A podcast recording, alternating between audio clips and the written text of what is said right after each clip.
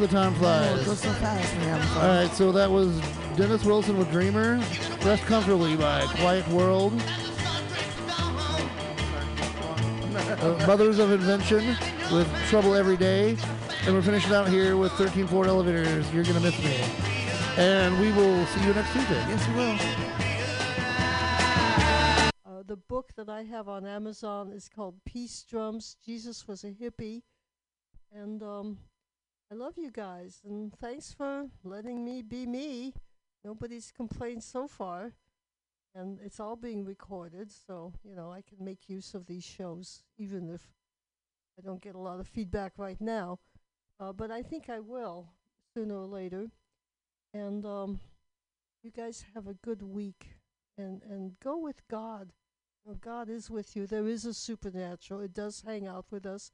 It's just trying to help us, and, and it appreciates us. It appreciates the efforts we make to make a peaceful world and to be kind to others. And you know, we get we get a lot of rewards for that. Uh, as far as we feel good, it makes us feel good about ourselves that we do all that. So let me see. I will attempt to put on what we had before. I'm not sure how to do that. When I can't. Oh, here it is. All right. Yay. All right. I'll click on this and it should come up again. I don't know what it is. Oh, gotta pull this up. Carry the drill. Okay, what Look is this. Okay, good. Is luck it with like a truck? Yeah, it's a big empty truck that carries Okay, other trucks. okay. You See you see next how in the future they never move? They sit or they get like escorted while they lie on their back. Because it looks too goofy. Yeah, so when they shot this, they were also shooting a TV show and they had to do different ratios. Look what a waste Wait, of a is there a daughter? Is there a daughter? I'm sorry No, but there's Tintin. There's a, there's Okay, so the the like- villain. Wouldn't it be great if there was like a little daughter and she was all, you know, like she'd be in the pool when they were closing it? Dad! know, Dad. Not now, You- Vicky.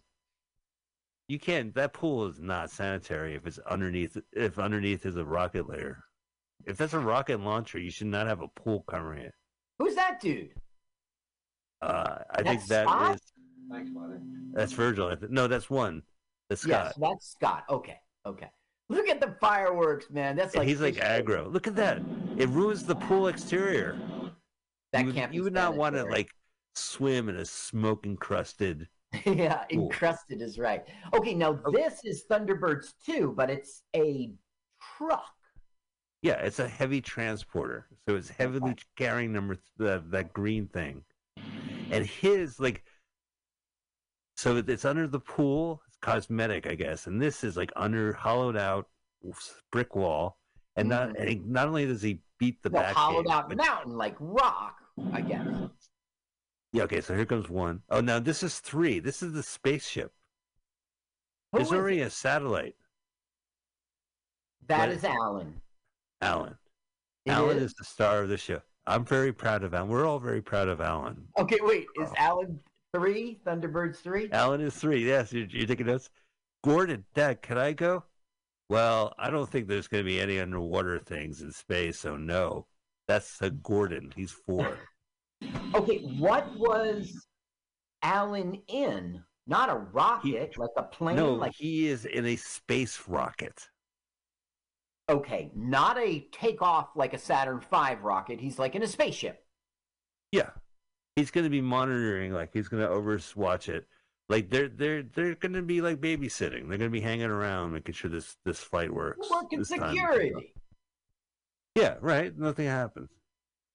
Now, so I should mention another character who doesn't show up until 25 minutes of the film. Her name is Tintin, Okay. and she she's an engineer there. She works there. Her dad is Kintaro, and then her is Mike, the this hood. is no truck. This is no truck.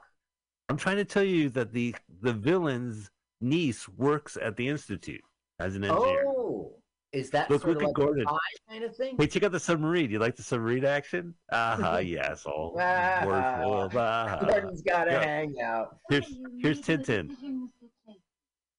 Yes. Yes. I hope it was the right one. I did it. Well, I suppose now that the Is boys Sin are Sin just a stereotype?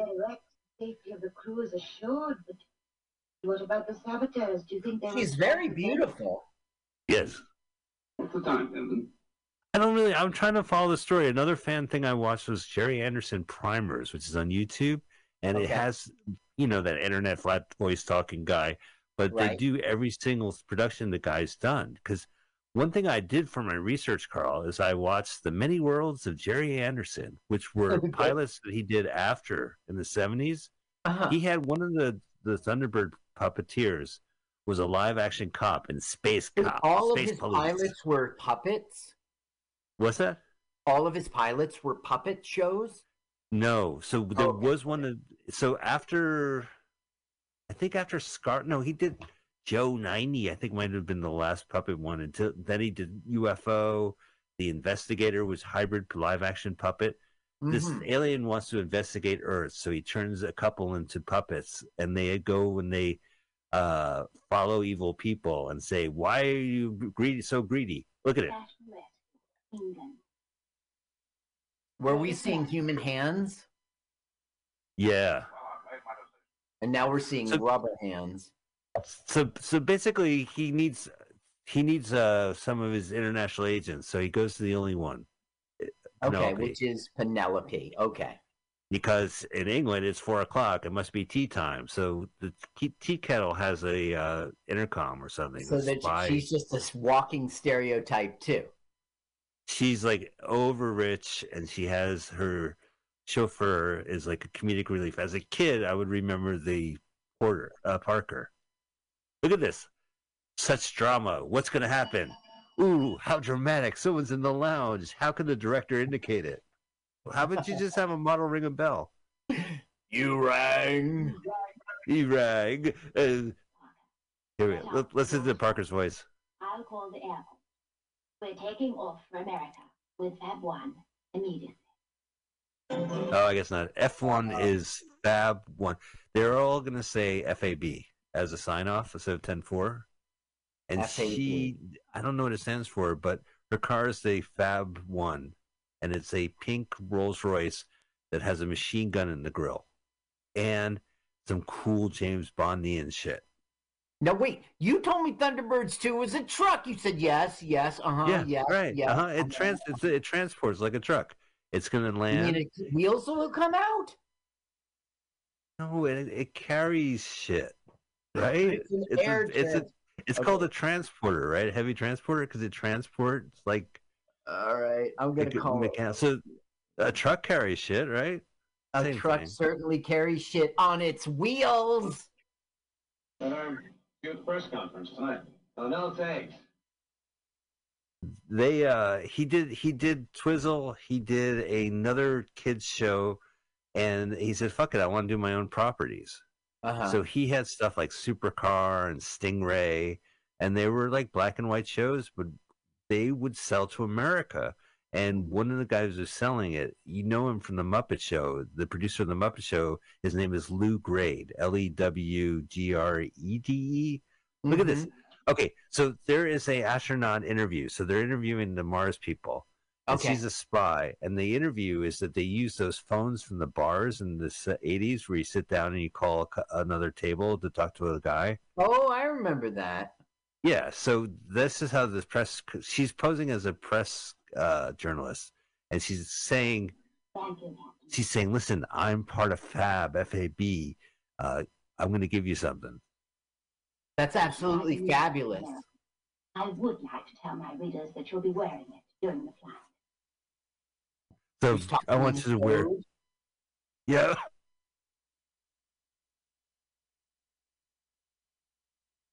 So it's neat. It, it's not a rotary phone. Like I want to say, look, guys, it's a rotary phone from Right. history. But no, it's that's some of their fancy. Here you go. You got a package. Right. Okay, check out the hands. Ready for the hands? Real hands. Yeah. Coming up. Yeah! and roll them. That's a I've perfectly good pin. Spiegelman hand. Yeah, go ahead, put it in there, you freak. Okay, now the hands Everybody back gets that reference to fish burgers. That's I like- like the bony features. of the hand. Hand Chopping Network. You can find that on Fishburger's YouTube. And there's a note.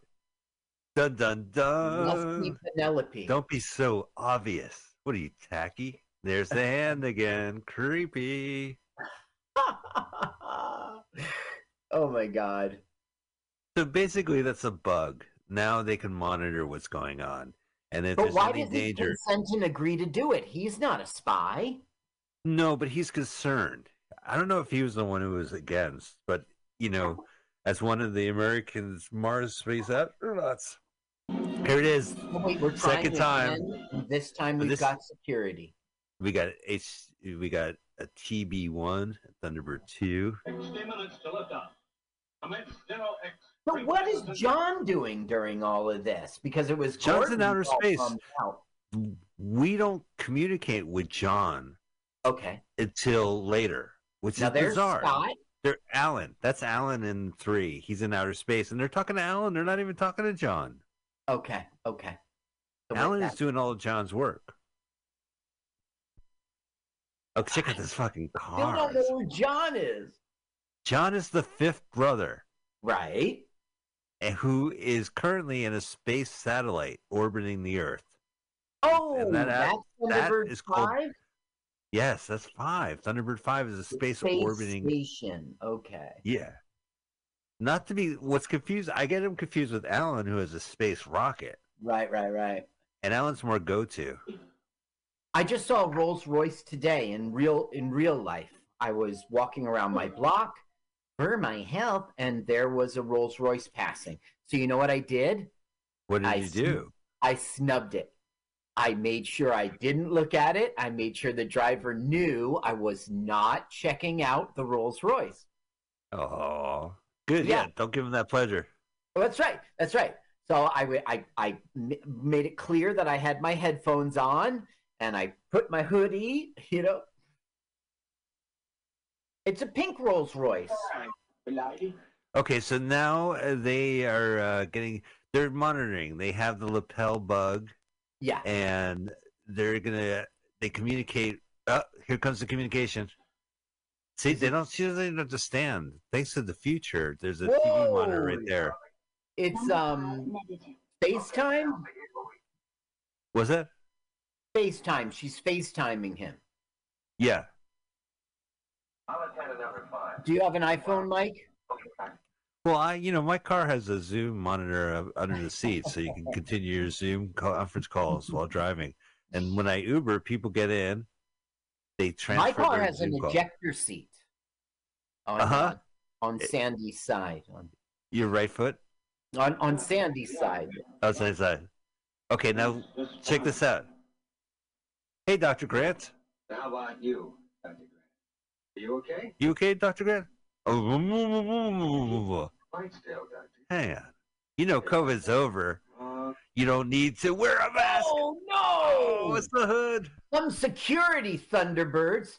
The guy's got Yeah, his he has a work fucking, who brings a fucking gun to a Mars? Put up your hands. No, no, no. The fake hands. Put up the fake hands. Oh, Oh.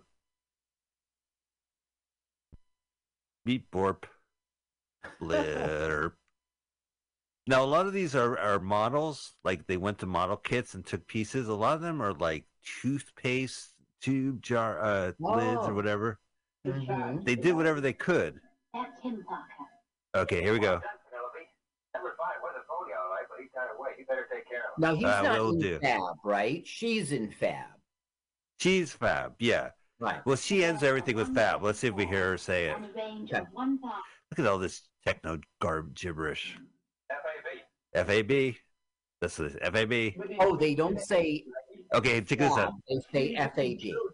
In a motor car. In America.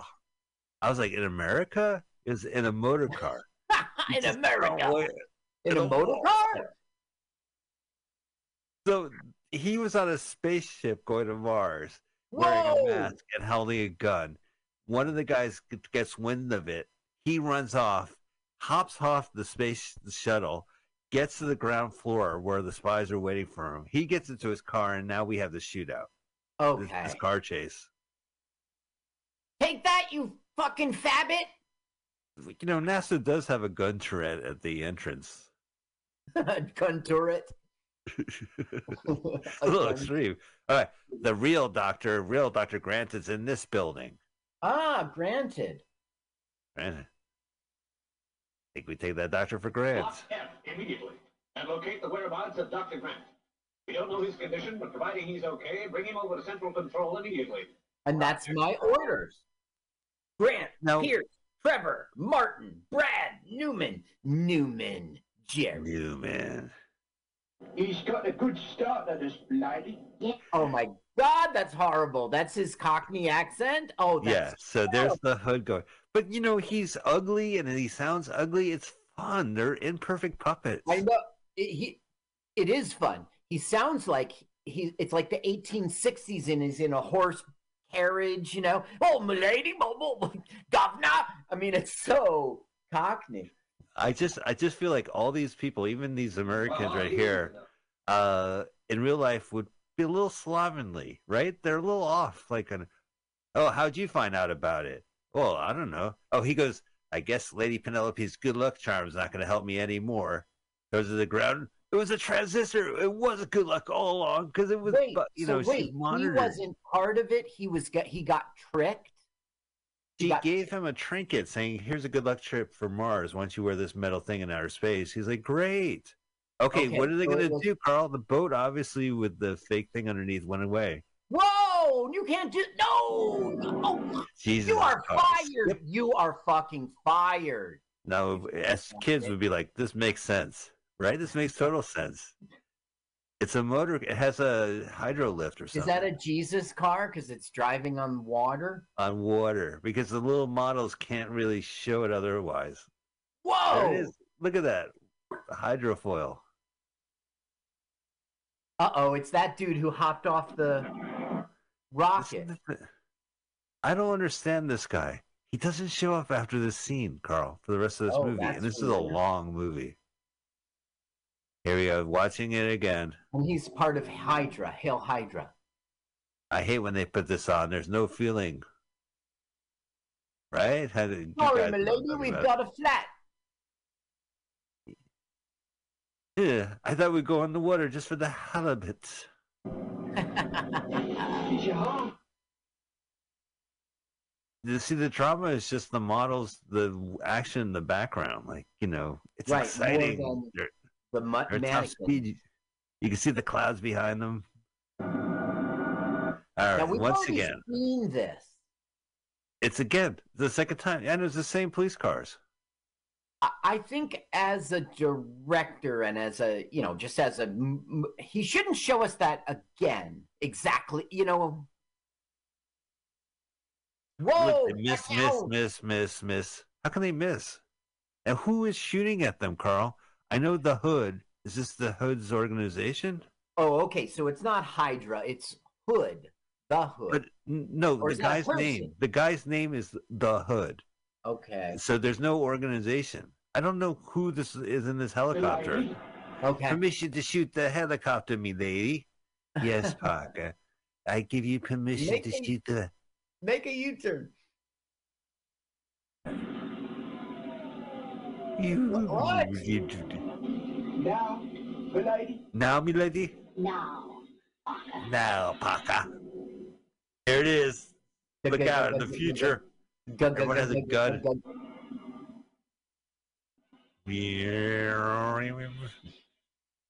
Right? Look at that screen. Gug, gug, gug, gug, gug, gug. A little Oh, uh, higher plane Little bit over to the right, old son. Yes. The. I can't hear you. Just shoot me already. On the first go, Carl. it's gonna crash right into them It's gonna crash. That's for sure. And the oily water, it exploded before it landed. Whoa, I love that effect. Feet away from it. burning water. It's the oil and water. It. The explosion happened before it landed, and then another explosion happened in front of it. And I have no idea who's in this helicopter. It's the fourth time watching this movie. I don't know. Did he take off the hat out of respect to? The, oh, there goes. There it is, going to Mars. X. There goes Zero X. Why they go to Mars?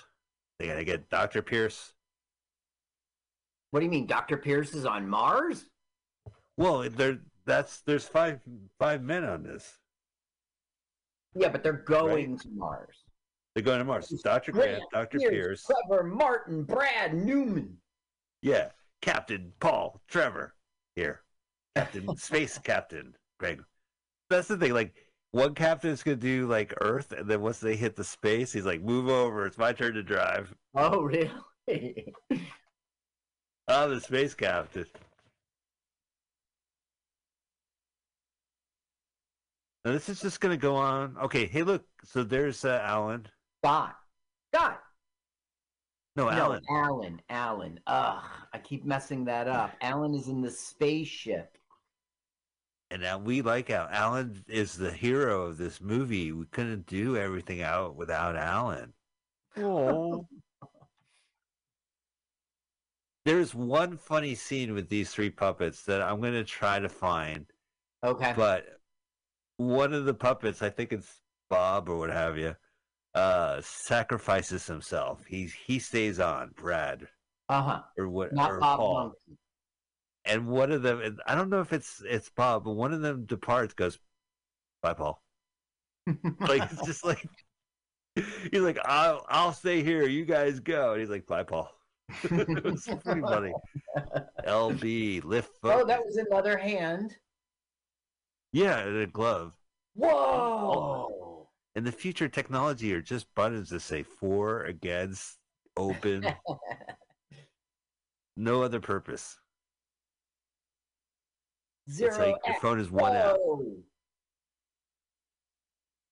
All right, well, so things are good. So now we're going to Mars. Okay. Excellent. Yeah.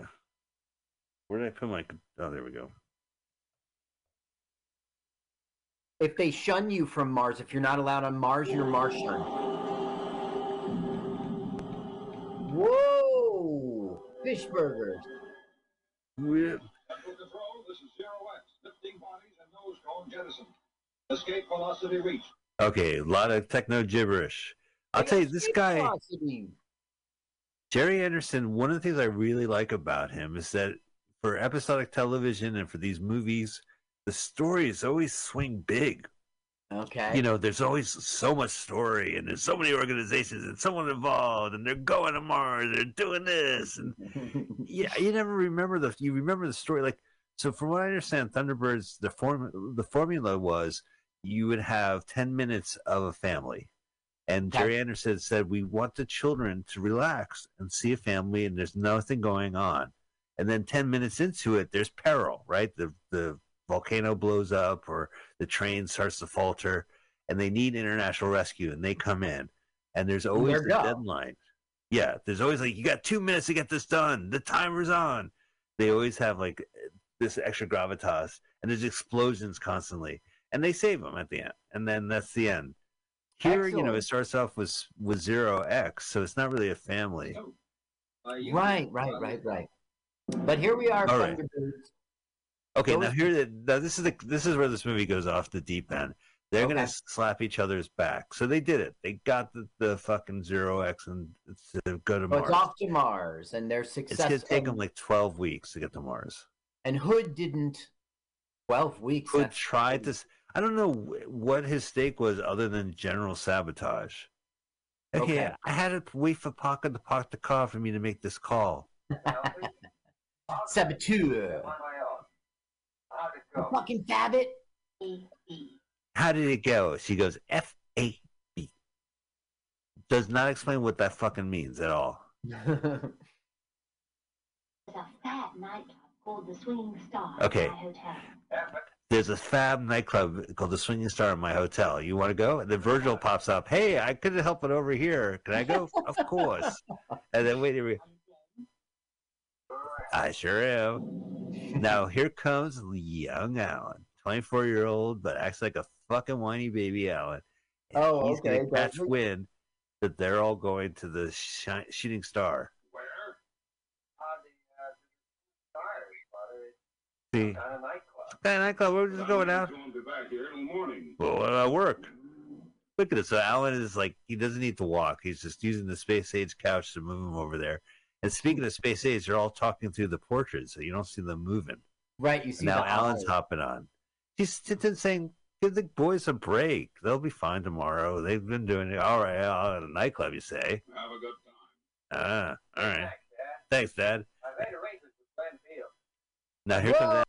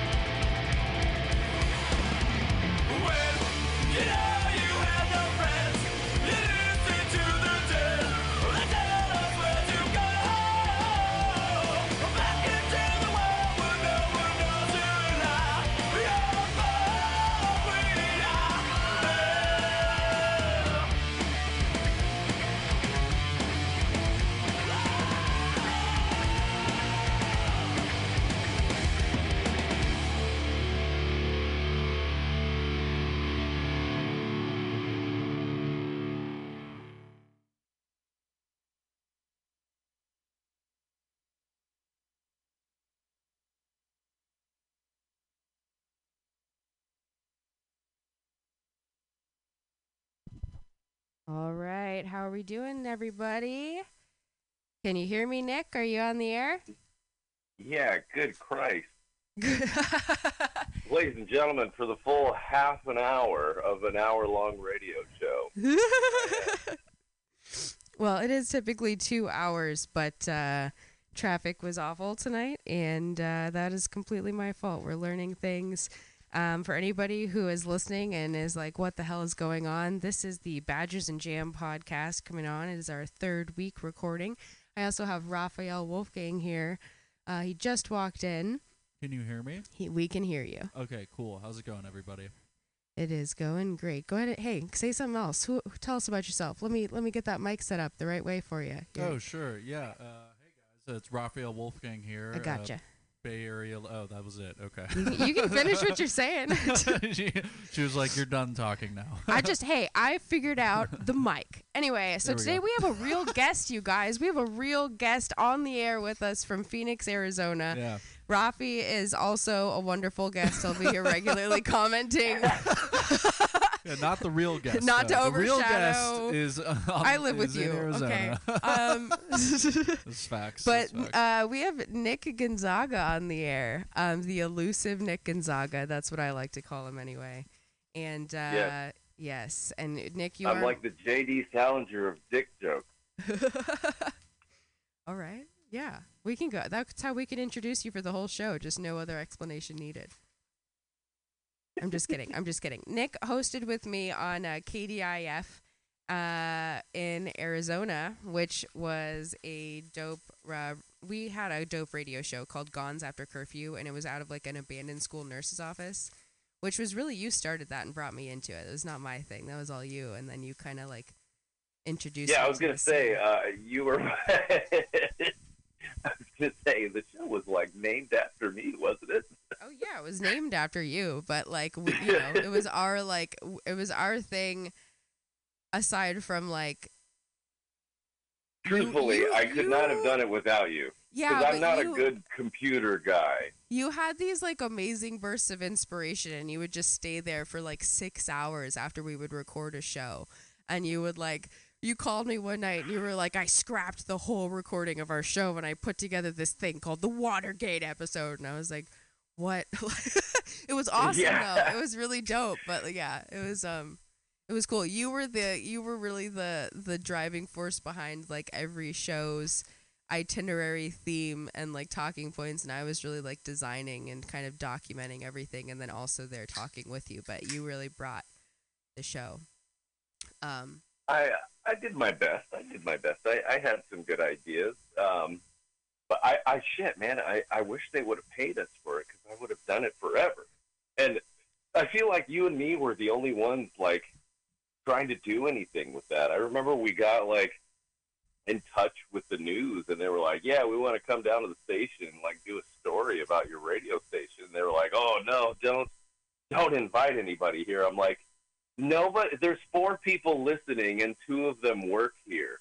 So, fucking, do you want exposure? like, what the fuck?"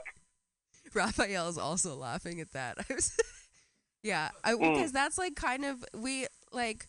I was just talking to the host that is on the show before me. She has Peace Drums, um, and her name is Joan. She's really cool. Or like her show is about is called Peace Drums, and um, Mhm. we were just saying like we need to get some some good data on how many people are listening because we'll joke and be like we don't know how many people are actually listening but then we have like comedians who will you know write in and, and chat when there's technical issues so like we know that we have a community around us but yeah like i want to get more exposure too we had an open mic where, though where a taxi driver drove by the station and he was like i'm listening to the open mic right now in the in the cab which was so dope What the fuck? yeah like Yeah, on that the was super street cool. it was really i think raphael might have been the one on stage when it happened Uh, I yeah, I think think what- at he kept KDIF we past. had like a one mile radius of like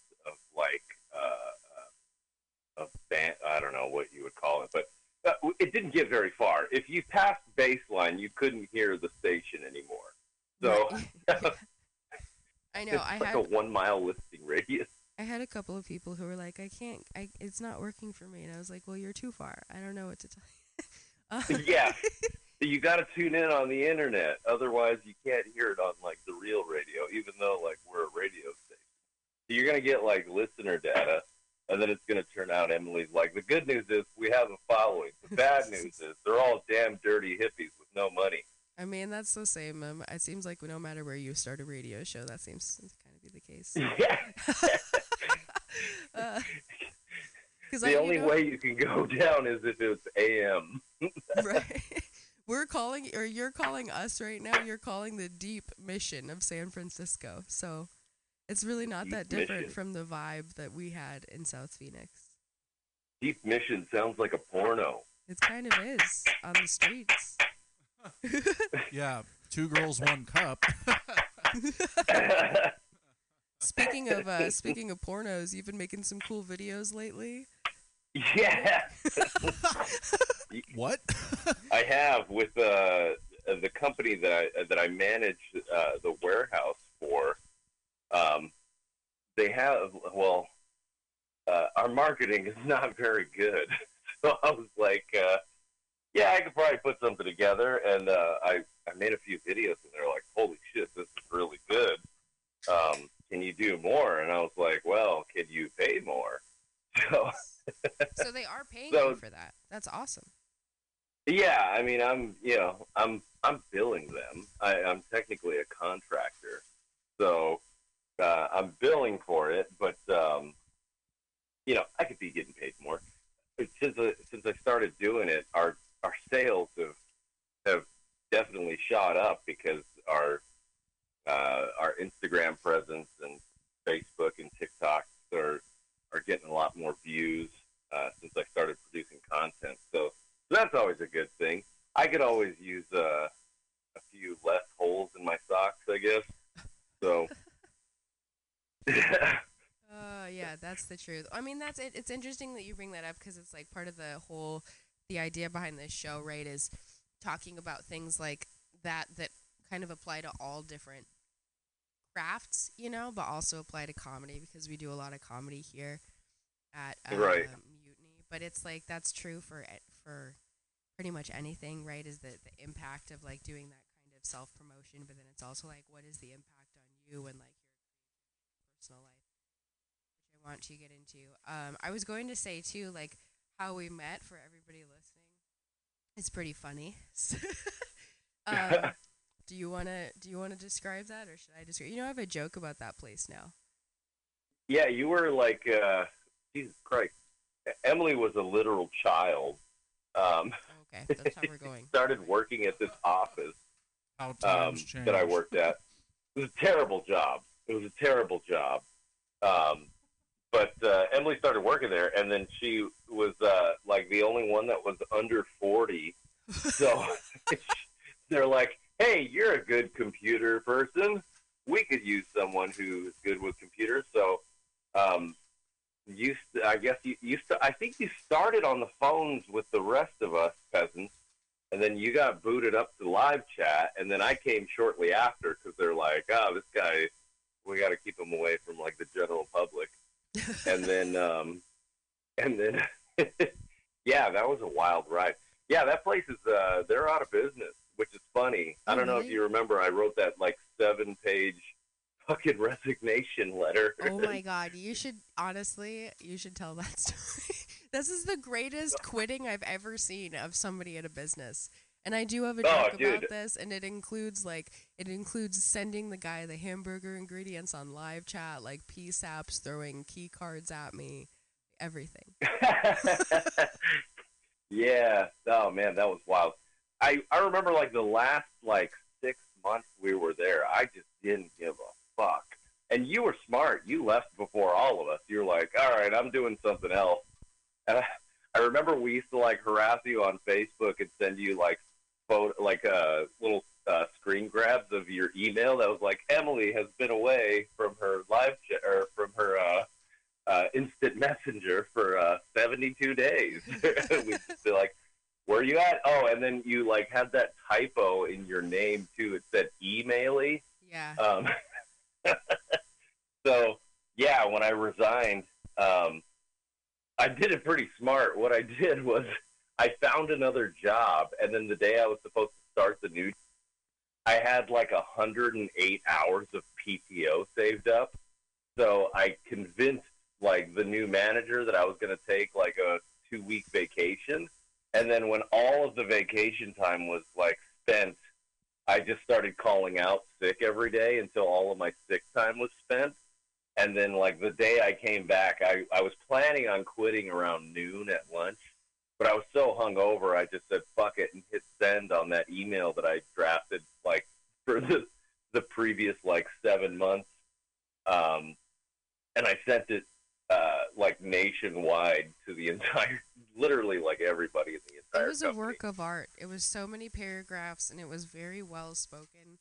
Like it was the first time I felt like I really I've seen you shine a few times, like when you do impressions or you really fucked with like one of the managers, but besides that. Oh man, That- that's still one of my proudest moments uh, was quitting that job, and then um, when that like the manager that was supposed to take over. Um, eh, by the way, I found out from uh, a mutual friend of ours who was in a supervisor position.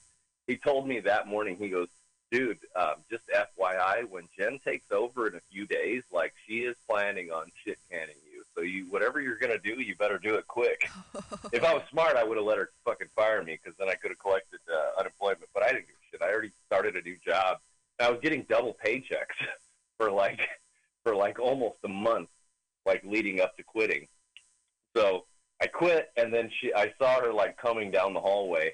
Um, so I told her to go fuck herself, and then I lit a cigarette just as the elevator doors were closing. FYI, And guys, then, uh, this is not a bit. This is really Nick's life. yeah. and then as soon as the doors opened again when I got to the ground floor, I was like, "Oh shit, she is petty enough to call the cops." Because I remember they had just outlawed smoking in Arizona uh, around then. So I just ran for my life for the bus stop, and uh, it was like an Indiana Jones movie. It just showed up right when I need it, and then I got on the bus, and then I went home, and uh, yeah, I threw up. Uh, like you know, shortly after I got off the bus because I had to run and I was hungover. Um, so oh shit. that's how that went. And now they're bankrupt and they're closed. And um, yeah, all of those people can eat a dick.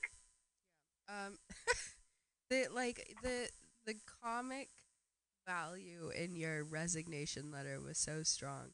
And that's what's Mm. that's why. So I wanted to have you on the show just because I think you're such an interesting, like, human. You know. But it's also Yeah. it's hard to know what to call you because you creatively reinvent yourself like every so often, you know, in different ways. And like what the last time I saw you in person, it was for like a video game night, and then you played the didgeridoo for us. But then you're like, Rafi's like, yeah, because Rafi, Rafi plays the didgeridoo for sleep apnea. Oh, nice. Okay, well, you didn't have funny. to make it sound less cool. I paused to see if you wanted to interject, and you just looked at me. I just. Yeah, uh, I, Well, uh, the Rafi secret plays, uh, to- Rafi plays the, dim- the didgeridoo to cure his erectile dysfunction. That's worse. You, yeah, I, I didn't even think of that. But uh, what I was going to say is the secret to constantly reinventing myself is um, continuous periodic trauma. That's the secret, folks. That's also the secret to becoming a comedian. Yeah, that too. Is just uh, have your life ruined over and over again, and then make fun of it. We did. Uh, we got into some like serious topics last week that I, I didn't even like. I asked. Um, I had two other local comedians on that. Rafi and I are. Uh, we love as friends, but also I think are very very talented. Emma Brennan and Mark Neuer were here, and um, I was asking them how they got into comedy, and we ended up like getting into some real shit because it's always it feels like it's always real shit behind some things that you think would be the most lighthearted crafts, right? Like I, that may not be the most eloquent way to say it, but like I was watching, I binge watch weird stuff on YouTube all the time, and I was watching uh, the David, the secret, the truth, or whatever dark truth behind David Blaine's magic, Uh-huh. and um, yeah, that dude has like a seriously dark past. Just like Yeah, he's a weirdie.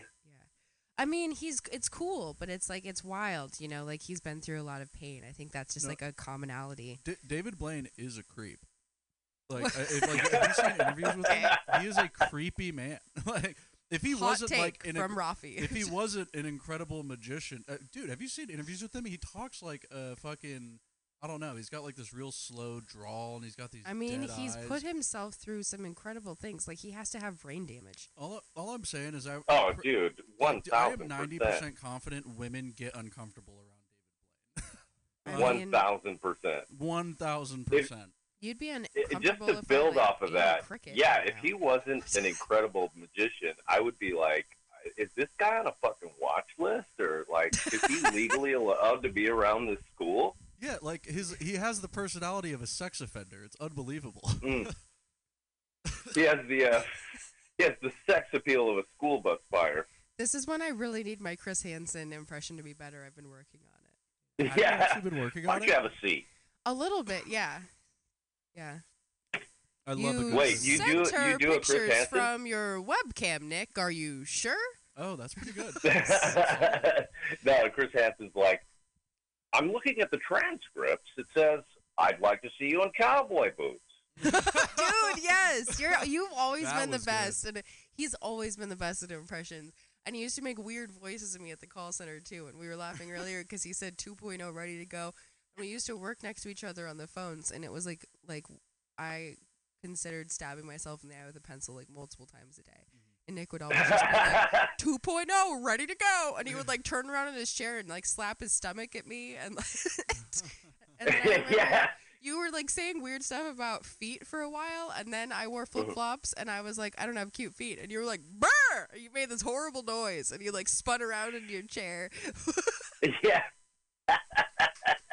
I did. But, you know, I've grown and matured. Um, you know, all I can say to that is, hell yeah, I suck toes. No, that's getting chopped up for an audio clip later, 100%. Um, A man grows.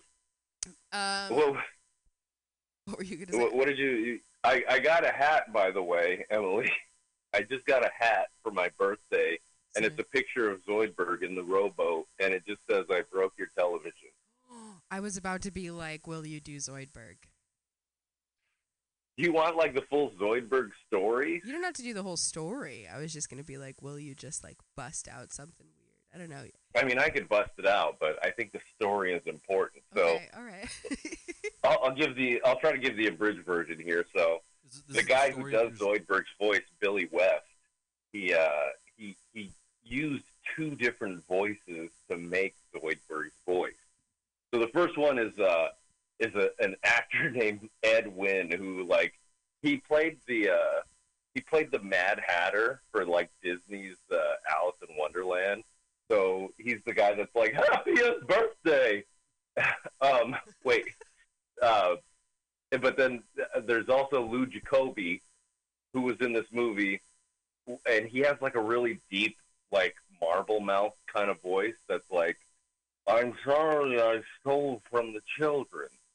So Lou Jacobi's one of the voices, but then the other voice, um, the other voice is uh, oh Christ, if I can remember who it is. It, it was another. Uh, it's another famous actor. Um, but anyway, uh, you put the two together. I fucked the whole thing up. Whatever, you can scrap it. uh, but, I liked it. I liked it. yeah, but the other voice, I can't remember the, the guy's name, but um, but anyway, you put the two voices together and you get, young lady, bring me a sandwich from the dumpster. Zoidberg could eat, maybe. It's awesome, right? That's a really good impression. Damn. I've been telling I you do for my a while. You do good ones. Yeah. Oh, and George Jessel was the other voice. He, he like he was like a vaudeville actor too, but he would be like uh, he would tell these like really shitty, corny jokes that were like really edgy in the 30s. They'd be like, "Hello, Mama, it's me, son George from the week." Like you know, his, his mom forgot who he is, and then yeah, you know, you mix that with Lou Jacobi. That's like, "I'm sorry, I stole from the children." And that's how you get, young lady, bring me a sandwich from the dumpster. Dude, they're so good. That's like your best one, right? You did. Who was it that did the Family Guy one? That was um. That was one of the guys from Calabrese, right? Oh, you know what I didn't. Oh. Bob. Yeah. Bob I- does a really good Joe. Yes. Uh, yeah, Bob does a really good Joe from Family Guy. And then one of my new ones is just uh, Larry from the Three Stooges. You're about to do it. Be careful, Moe. Rock 'em. He is. And Moe, I broke your that's an face old sock dishes. Dude, I couldn't even tell if that was a good impression or not. I haven't seen the Three Stooges since 1930. It was a good impression. Was it? Wait, how old are you? I'm oh, Lord. 26. Oh, Christ, you guys are. Yeah, you're a child. Well, I. Where'd you find him, Emily? You've been hanging out the fucking preschool. Okay, and now I've been outed on the radio. no, no. That was the whole thing. When, like when we started working together, I think I was 26 and Emily was like 17, and uh, that was that was like me and Ezra's job was like to keep the creepy Mormons away from Emily. There was one creepy Mormon. yeah. Um, well, And you guys didn't keep him away from me. I made up a story and left his apartment. God, oh, Oh, I forgot that you like hung out with him. I was like, why did you do that? Just because he se- he was very earnest. I don't know. Yeah.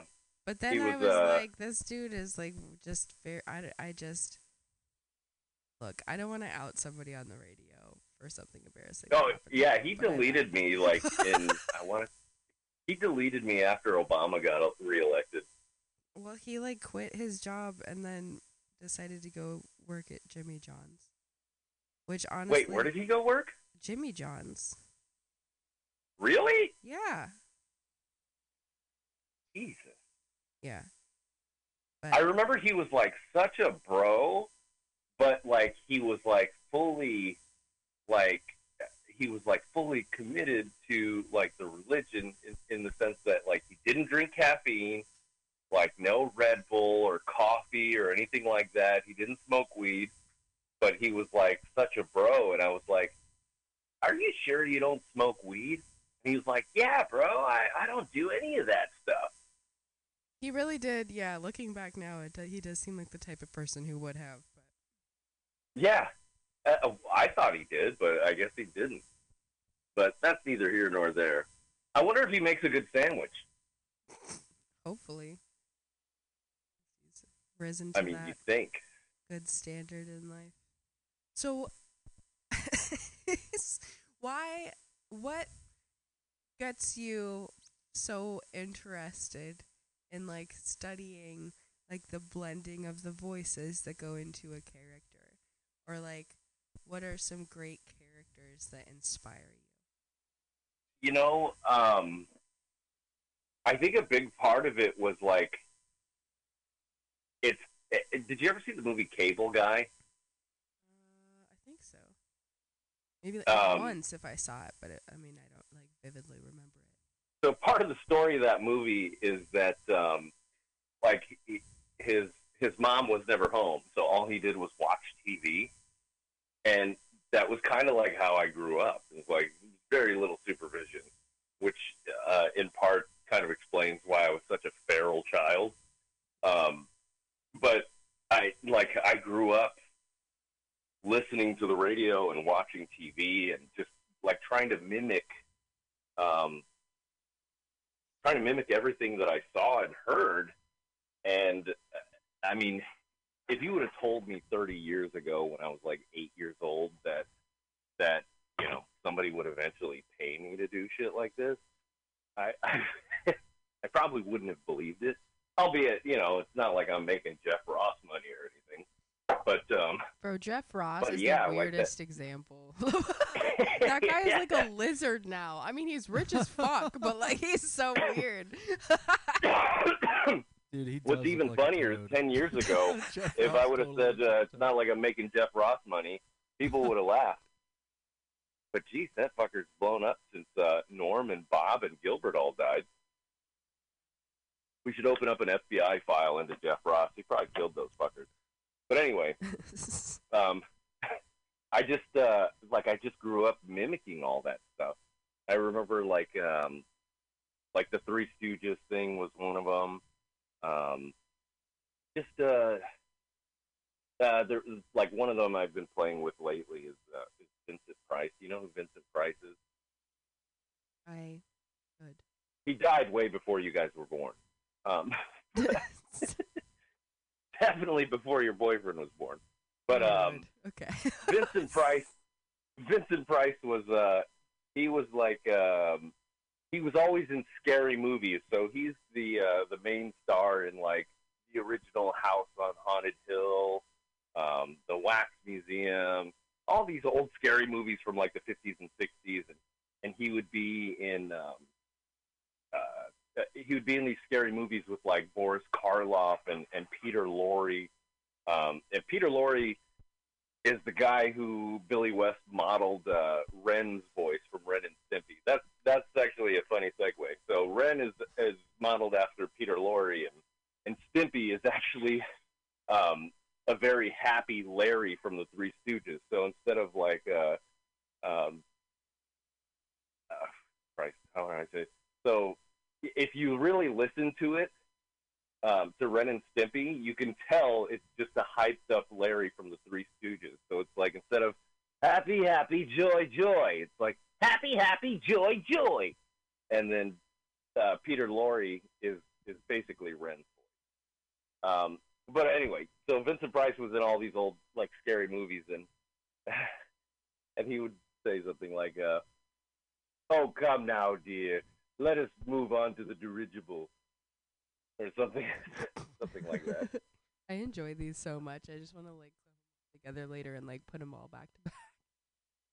Uh, I woke up like an hour ago for this, so I, I I'm I'm on my second cup of coffee. Thank you for waking up. I'm sorry I was late. I'm gonna have you on more than once, and next time I won't be late. and I'll, I'll right, have, I'm getting better and better with the tech every week too. So. Um, oh, good. Yeah. Well, I remember we had we had kind of a learning curve when we started at KDIF too. I was like, wait, so we didn't record any of this? Yeah, like, oh no, my god. you didn't record any.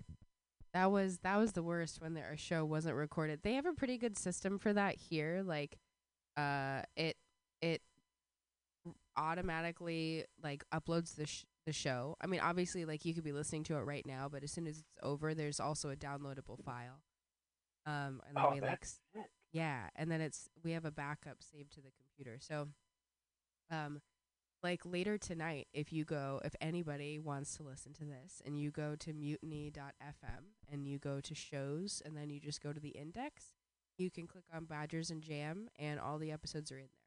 For some reason, the Well, first sick. episode on that list is um, not real. I think it was like because It's they were not real. The first ep- the first episode on there is like not.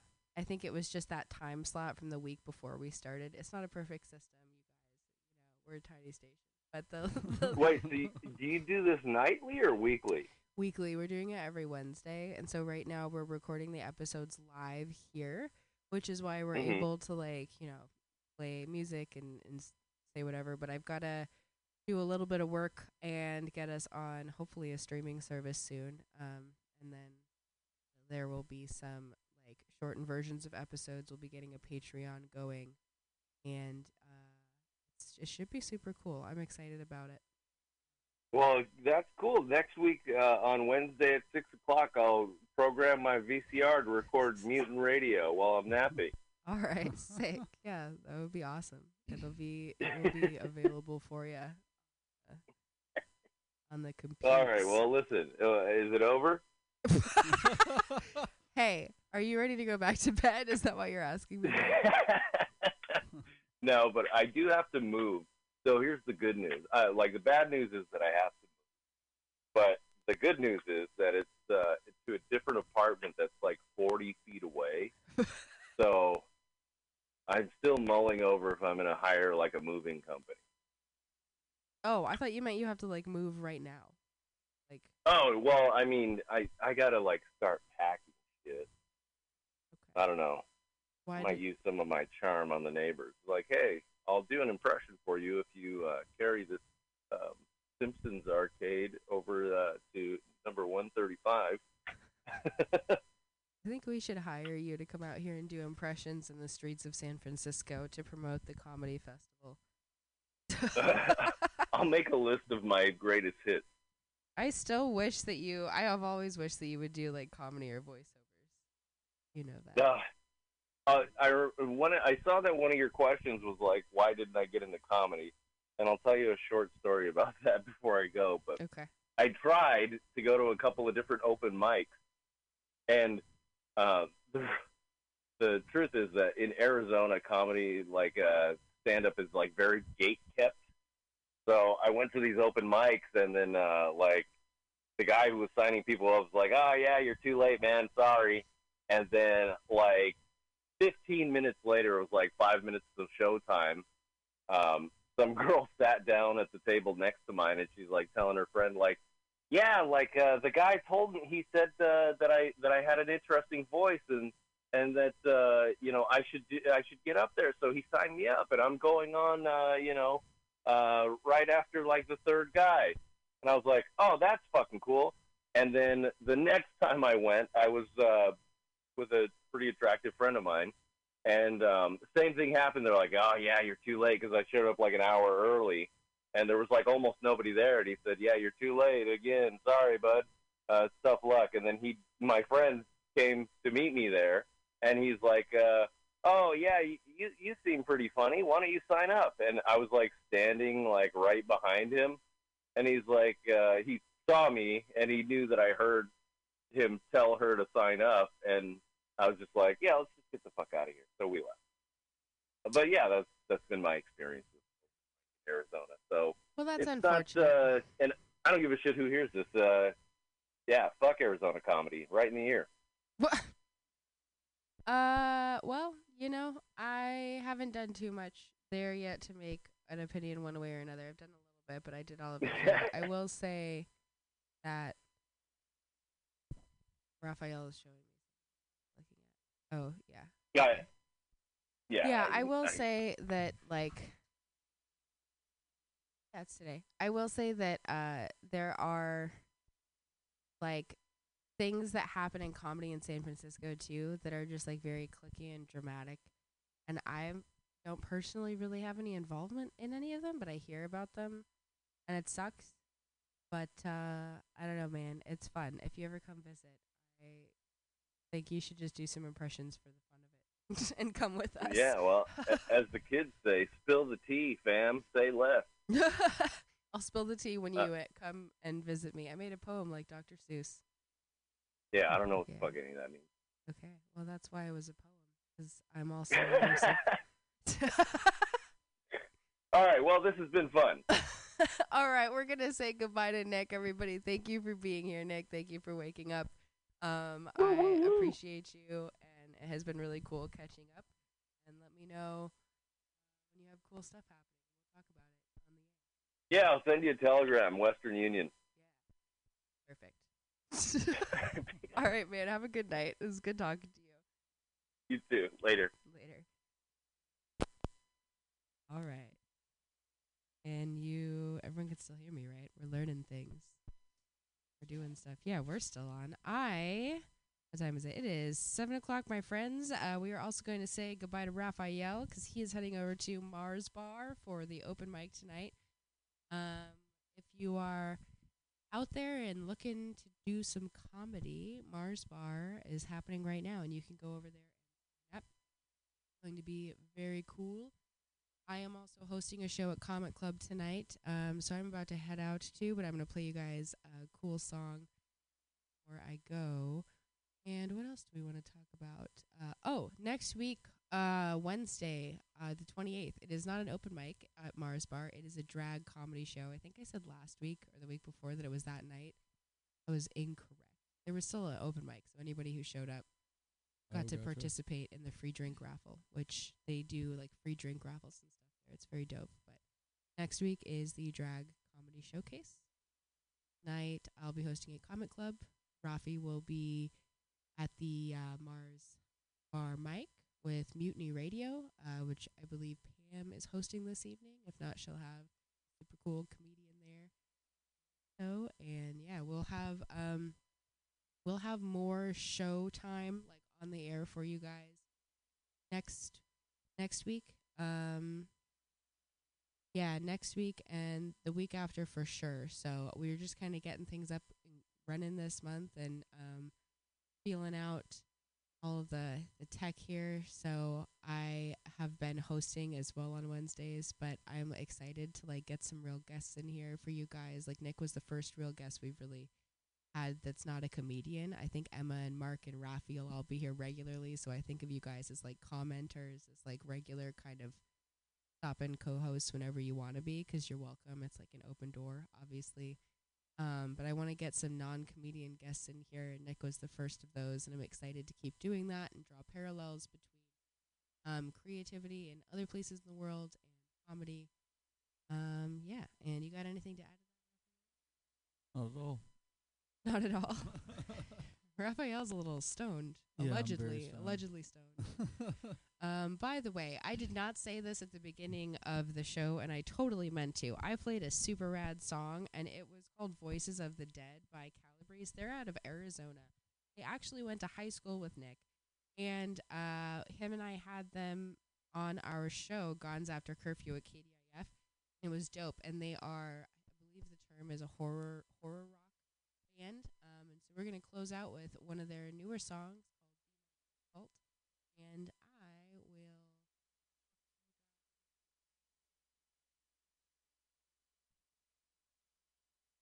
that influences your reproduction.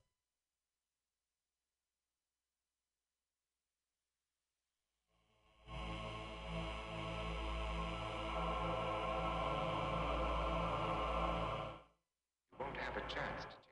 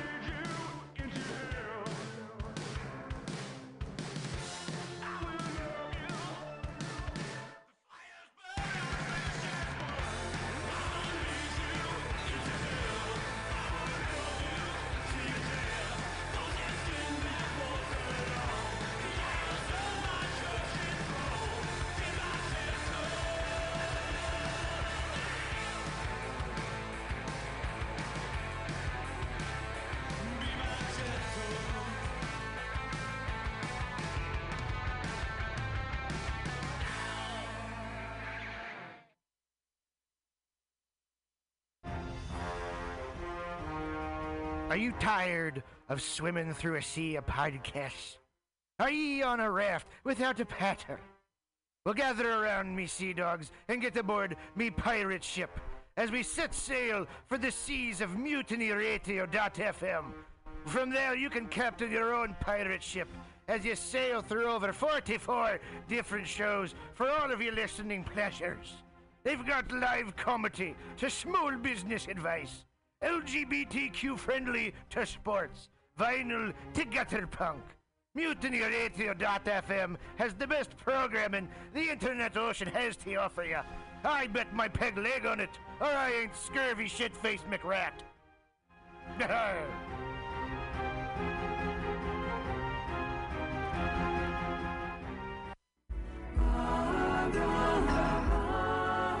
Home Patrick go. Namaste. Every Monday at 6 p.m., it's Joke Workshop streaming live on mutinyradio.fm. Lift the veil from your third eye on joke creation and what it takes to be a stand up comic in the five shakasanas of San Francisco's comedy scene. This all ages open mic invites com. Oh, pre-sign by Venmoing two to five dollars at Mutiny Radio.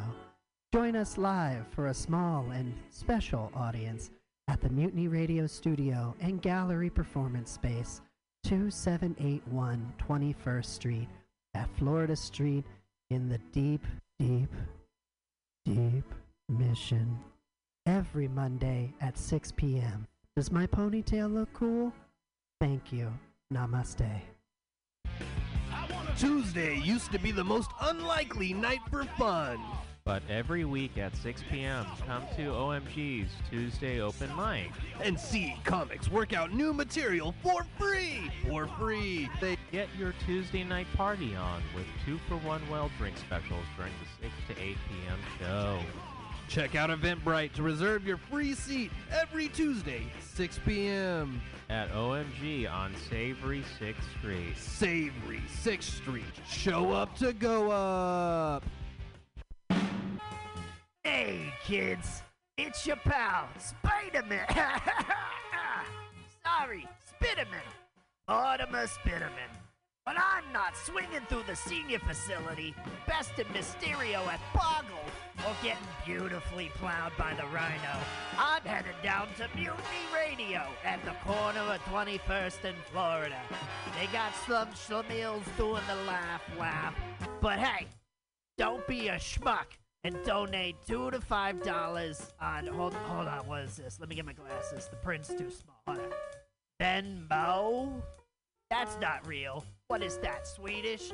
You knew that, right? This is in San Francisco. I'll drone it on. Hold it's nap time. The year is 2023. Oh, I wish that laughter had value and the unexpected laugh was priceless. Worry not. True entertainment has brought us a savior in Who's That who'sthatlive.com. Oh, finally, an escape from the apocalyptic nightmare I live in. You can go to Who's That who'sthatlive.com and buy comedy tickets. And you're in the raffle, I guess. True, true, true, true, true production. First Sundays of every month, join your friends from Mutiny Radio at Hotel Utah on 4th and Bryant.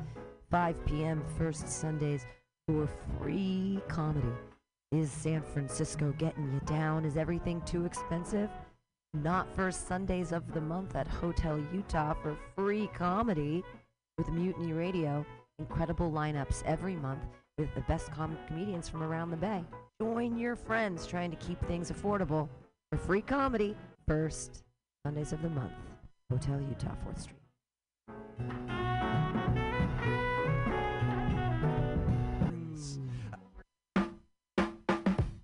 Weekly comedy at the best neighborhood bar in the city. Join your friends from Mutiny Radio every Thursday at 8 p.m. at the bar on Dolores at 29th and Dolores. Starting after any very important sports game that might happen to be on, you're guaranteed a night of laughter for free. And when paired with the drink specials and the nicest bartender in San Francisco, it'll become a Thursday ritual. Show up to go out for comics, and please reserve your free tickets on Eventbrite so we know you're coming to laugh. There is happy, happy hour. The is when the comedy is the cheapest. Happy Hour, the most free two hours of hour long comedy on the radio and internet streaming live at 2781 21st Street. Come down, be in the audience. Dog friendly. Dog fri- We are. Mutiny Radio is absolutely dog friendly. Ooh, a dog party. Ain't no party like a dog party. dog party at Mutiny Radio. Every Friday, dog party at Mutiny Radio. Happy hour. 2781 21st Street. Happy Hour, Mutiny Radio. Dot FM. Here in dot SF. Calling all crusties, punks, and posers. Pick your posteriors up off the pavement, pack up your pins and patches, and prepare to party. The Pacific Northwest Vest Fest returns this Saturday only at the SeaTac Expo Center. Whether you're a leather lover or just a denim demon, if you're looking to dress to impress for less, do not stress. You'll find all the best in pre-distressed vests right here at the Pacific Northwest Vest Fest. With over 40 vendors selling countless crossover styles, you'll find the perfect thing for your scene. Metal, thrash, Walmart, high vis, and everything in between. All in one place. One day only. Unless it's a jacket. If you need a jacket, take your square ass somewhere else. Never pay for fabric you don't need. Ditch the sleeves, but save the rest for the Pacific Northwest Fest Fest this Saturday only at SeaTac. Bring a can of PBR, get it half price. Daddy, Daddy, what are we gonna do today? At 2 p.m. on a Saturday afternoon? Oh, over there at the parklet in front of Atlas Cafe for Titans of Comedy. That that's Titans of Comedy. Apparently, they've got great sandwiches, cafe drinks, and even some of my favorite beverages, like beer, wine, and sangria. All the things I drink to forget your mother. My new Uncle Blake says you smell like a brewery. What did I say about interrupting me? Anywho, right here on 20th and Alabama in the Deep Mission, paired with tasty comedy from Bay Area's favorite comics. For free. Every Saturday, or at least the two Saturdays a month that the court mandates I have to see you. It's sunshine and even in a drizzle, but not too much. Hey, Daddy, remember after soccer practice when it was raining and you didn't come? I really don't. Anywho, Ticket with the freezers. Reservations on Eventbrite. Stuck in public schools. In a tri-level dual world of stand-up comedy, laughter has value and the unexpected laugh is priceless. Who is that live.com? Comedy local shows on sale now. Everyone that purchases a ticket will automatically be entered into a true drawing. Drew wants to focus on the genre of stand-up comedy and those that who's that? Go to whoisthatlive.com for upcoming shows. Join us on a journey into the absurd. Radio Havana, 1109 Valencia, at 22nd in San Francisco. The Wyatt Act, improv, comedy music, live every Wednesday from 7 p.m. to 10 p.m. Outside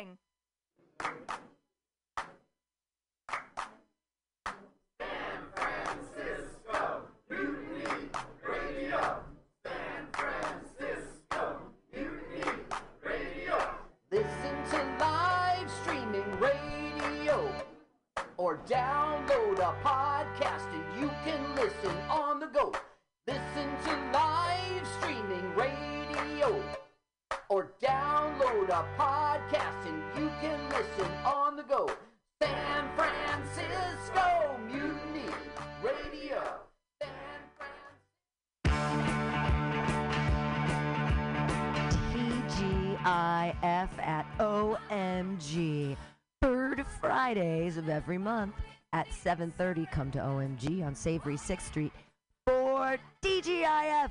Thank gods it's funny. Every third Friday at OMG. Check us out. Free shows, great drink specials, hilarious comics every Friday. San Francisco, gouging ya. Here we go. Free comedy with Mutiny Radio. You know you love us. Third Fridays of every month. OMG, 6th Street. Come on out with your friends. Mutiny Radio, TGIF at OMG.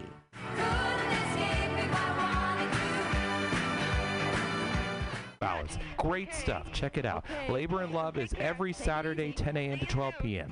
Serve somebody.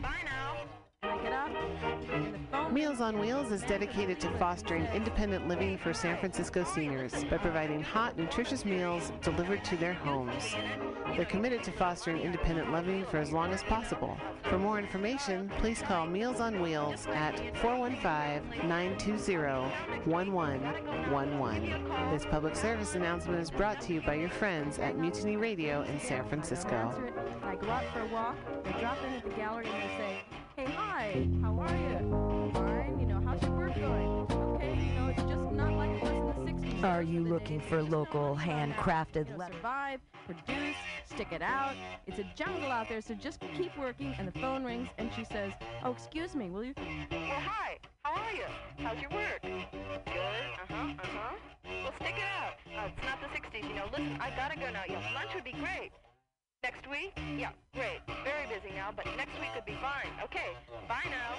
And I go to Magoo's for a bite, and I see Frank, and I go over to his table, and I say, "Hey, Frank. Hi. How are you?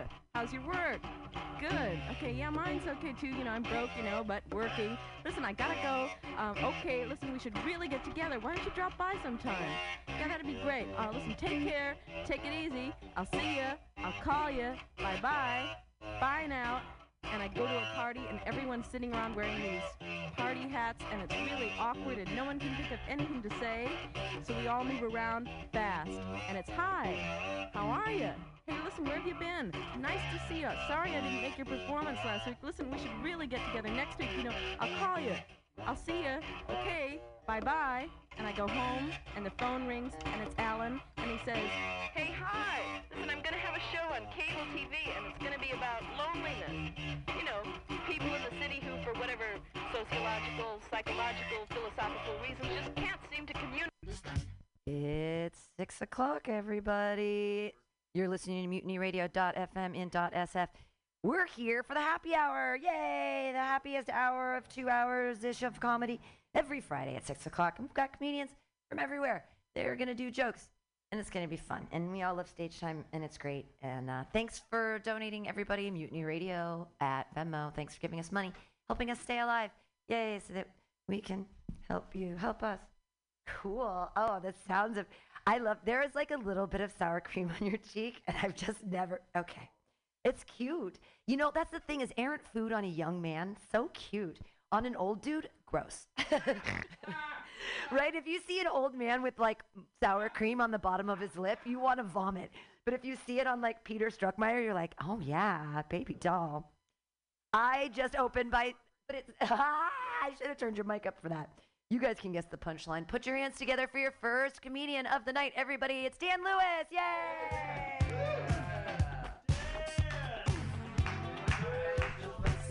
How's it going, guys? What's up? All right, we're rocking it here today. How we doing? How we doing? Cool, cool. What do we got here today? I see. Brady Pearson, Tim. T- I know everybody's name in the entire crowd. This is exciting for me.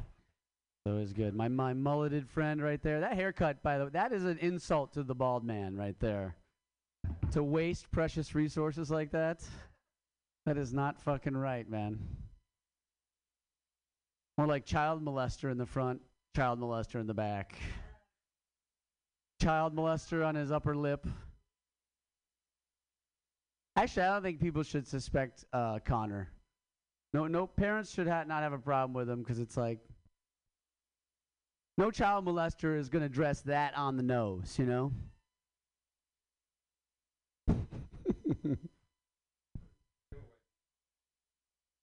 Honey, why did you let that guy take our kid camping?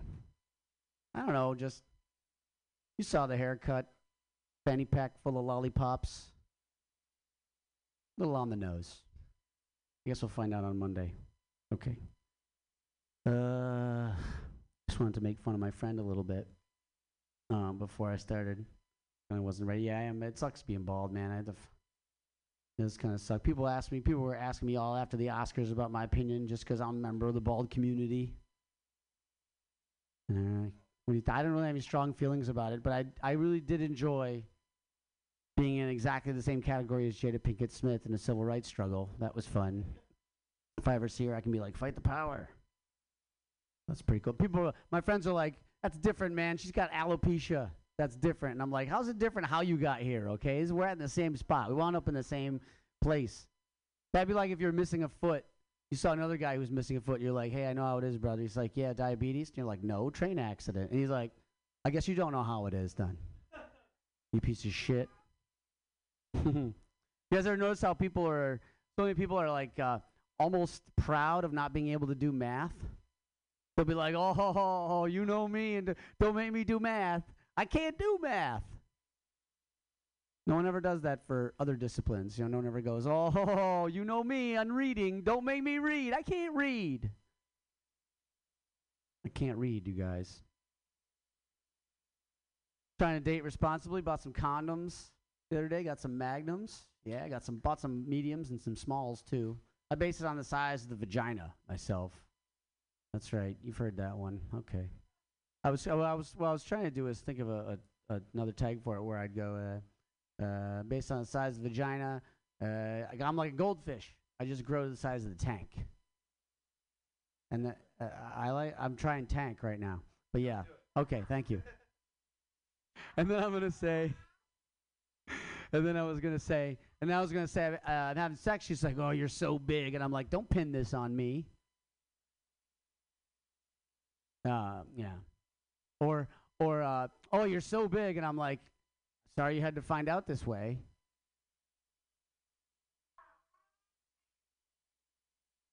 No, it's not. I'm not. No, I'm not doing that. I'm not doing that. Okay, I'm sorry. Thanks for the feedback. I appreciate it, you guys. Know. I had a, I, I did have a story that I wanted to tell about a, uh, another comic friend of mine, a guy, a guy you, might, you guys might know. He was over at my house in the backyard, and we were having uh, we were having some drinks. Marcus Marcus Howard said we're having some drinks, and Marcus, okay, let's just say, Mar, you know, Marcus maybe sounds uh, a little whiter than he is. I don't know. Does that does that checking out with anybody? He sounds like Professor Frink from The Simpsons, Marcus. Okay? And he's out there in the backyard just dropping N bombs in my neighborhood, right? Left, left and right. And I got high fences, okay? So all I know is the neighbors just hear some dude who sounds white saying the N word over and over again. And I'm like, Marcus, you want to fucking cool it a little bit, man?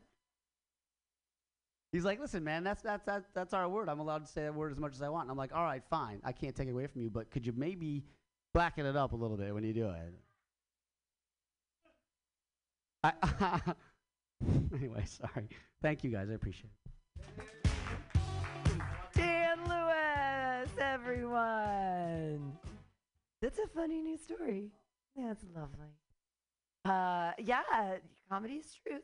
Your next comedian is the one with the mullet. I call him the Jizz Master. Clap your hands in a wild slappy like motion for Connor Lonsdale. Yay! Oh, the music stopped. Yeah, Jizz Master. That's what the kids call me down at the school right there. It's reverse psychology. You know, you think it's too on the nose. Um, that's I'm doing that on purpose. Get these, get their guard down, so I can molest children. That's the joke. Okay, what are we doing? What else were you talking about, Dan? I wanted to retort. Yeah, okay, I guess that's all it was. I was just telling Dan about that. I do have a problem with road rage. And I realized that when I, I was in the car. I said this out loud to myself. I I- with zero hesitation or- or thought behind it, I said, I'm going to regret that decision for the rest of my life. And the decision was just to let someone go in front of me. I'll be on my deathbed. come, come closer. I shouldn't have let that fucking Prius in. I should have known. It cost me 45 seconds. I don't I don't have any tattoos. You got, anyone here have tattoos? Pam's got a bunch of tattoos. I never got one, you know. I just never I, I feel weird. I don't want to judge anyone else, but I, I'd feel weird about it. Like I to me it's kind of like you're just like, "Oh, this tattoo here this represents how cool I want everyone to think I am." And then this one here, this represents uh, how cool I want everyone to think I am. And th- this one here, this represents that I'm a Jew. The Holocaust joke. Okay, I'm sorry. I'm sorry. It took you a second. I don't even like Holocaust jokes. In fact, I don't even like the Holocaust. If it was up to me, if I had a say in the matter, I would go. I would vote no hol- no Holocaust. If I, was, if I was back then, I would be like, "Hey, don't, don't do that to them." Bad. In fact, if I had a time machine, I would go back. I would kill Hitler. Wouldn't you guys do that? A lot of people talk about that. Dan loves talking about it. I thought that was a good idea, but then I thought, what if you go back in time, you kill Hitler, but what if there was another guy that was way more evil and way more efficient? No, he, he back in Hitler's time, more evil, more efficient, but he just got beat out by Hitler's charisma. You go back in time, you kill Hitler, but that then that guy takes over. You think you did a good thing, you come back to the future. Zero Jews. Just n- none at all. Best thing on TV is Young Sheldon. There's schmegma everywhere.